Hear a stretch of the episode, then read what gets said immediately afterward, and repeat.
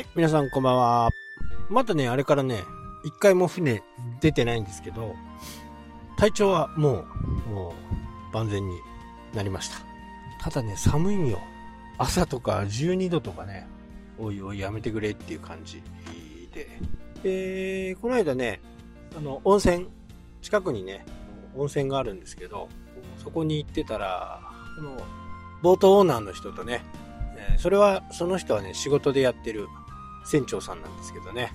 俺最近見ないね、とか、どうしたかと思ってたよ、みたいな話になって、いやー、実は、流行り病でっていうね、話をして、ああ、だからだったんだ、みたいな感じで。まあ、大体出てましたからね、毎週。仕事でもないのにね。なので、そうやって、まあ、気に留めてもらえるだけ嬉しいな、というふうにね、えー思ってました。で、その時にね、えーちらっと話を聞いたんですけど、まだね、えー沖合にはマグロがいると。大きいの釣れてるよっていうね、話をいただきましてね。まあ、これは行かなきゃなと。ただ天候がね、ちょっと、もうちょっとなんか、暖かくなってから行きたいなという思いもあってね、なかなか行けてない状況ではありますけどね。もうガソリンも買ってきてね、あとは日程と天候と、まあこの辺を噛み合わせてね、やっていきたいなというふうには思ってますね。やっぱりね、そこで、えー今回やっぱり思ったのは、まあ、まあ、失礼なね、言い方かもしれませんけど、情報の真意は、まあ本当か、あまあ嘘は言わないと思うんでね、本当だとは思うんですけど、そうやってね、えー僕が船に乗って出ていく、まあ米、米粒以下ですよね、海からすると。で、そんなとこ、そんなね、小さな米粒が魚を探すって、まあすごく難しいことなんですよね。それでも周りからの情報とかね。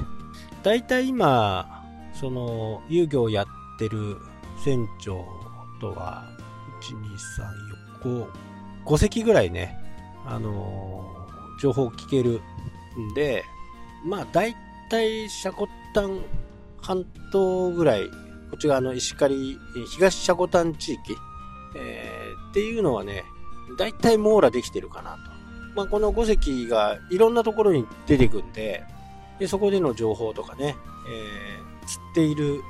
釣れた海域とか、まあそういったものをね、全部わかるし、あと遊漁船じゃない、ね、船長さんも一人いて、その方はね、親切丁寧にいろいろ教えてくれます。この辺の何メートルのところにね、今、結構釣れてるよとかね、そういうのをね、えー全部教えてくれるんでね、まあ、非常にありがたいなと。で、この情報の大切さ、ありがたさ、これはやっぱりね、この大きな海に対して、どんだけ走ったってね、まあ、米粒は米粒なんで、全くわかんないですよね。どこに何がいるのかとかね。えでも、周りに情報が教えてくれる人がね、周りにいれば、やっぱりその情報を元にね、えー行くのが一番、手っ取り早い、手っ取り早いわけですね。で、そのポイントに行く最中に関しても、まあいろいろ探ったりすることができるんでね。まあ僕の場合は、まあマグロの場合はね、もう跳ねるからわかるんですよ。だいたいどうだろう。2キロぐらい先までぐらいはね、あのー跳ねると見えるんで、まあ非常にね、釣りやすい魚ではあるんですよね。これが下に潜ってるような魚だと全くわかんないですからね。海の中は潜らなきゃわかんないんで。だから、マグロは比較的わかりやすいと。で、秋に入ってきてね、気温も下がって、マグロの適水温って15度から20度ぐらいっていうところなんで、今まさにね、ちょうどいい水温で、マグロが一番元気がいい。そして、え1ヶ月、2ヶ月経ってね、非常に大きくなってきてる。その船長はその日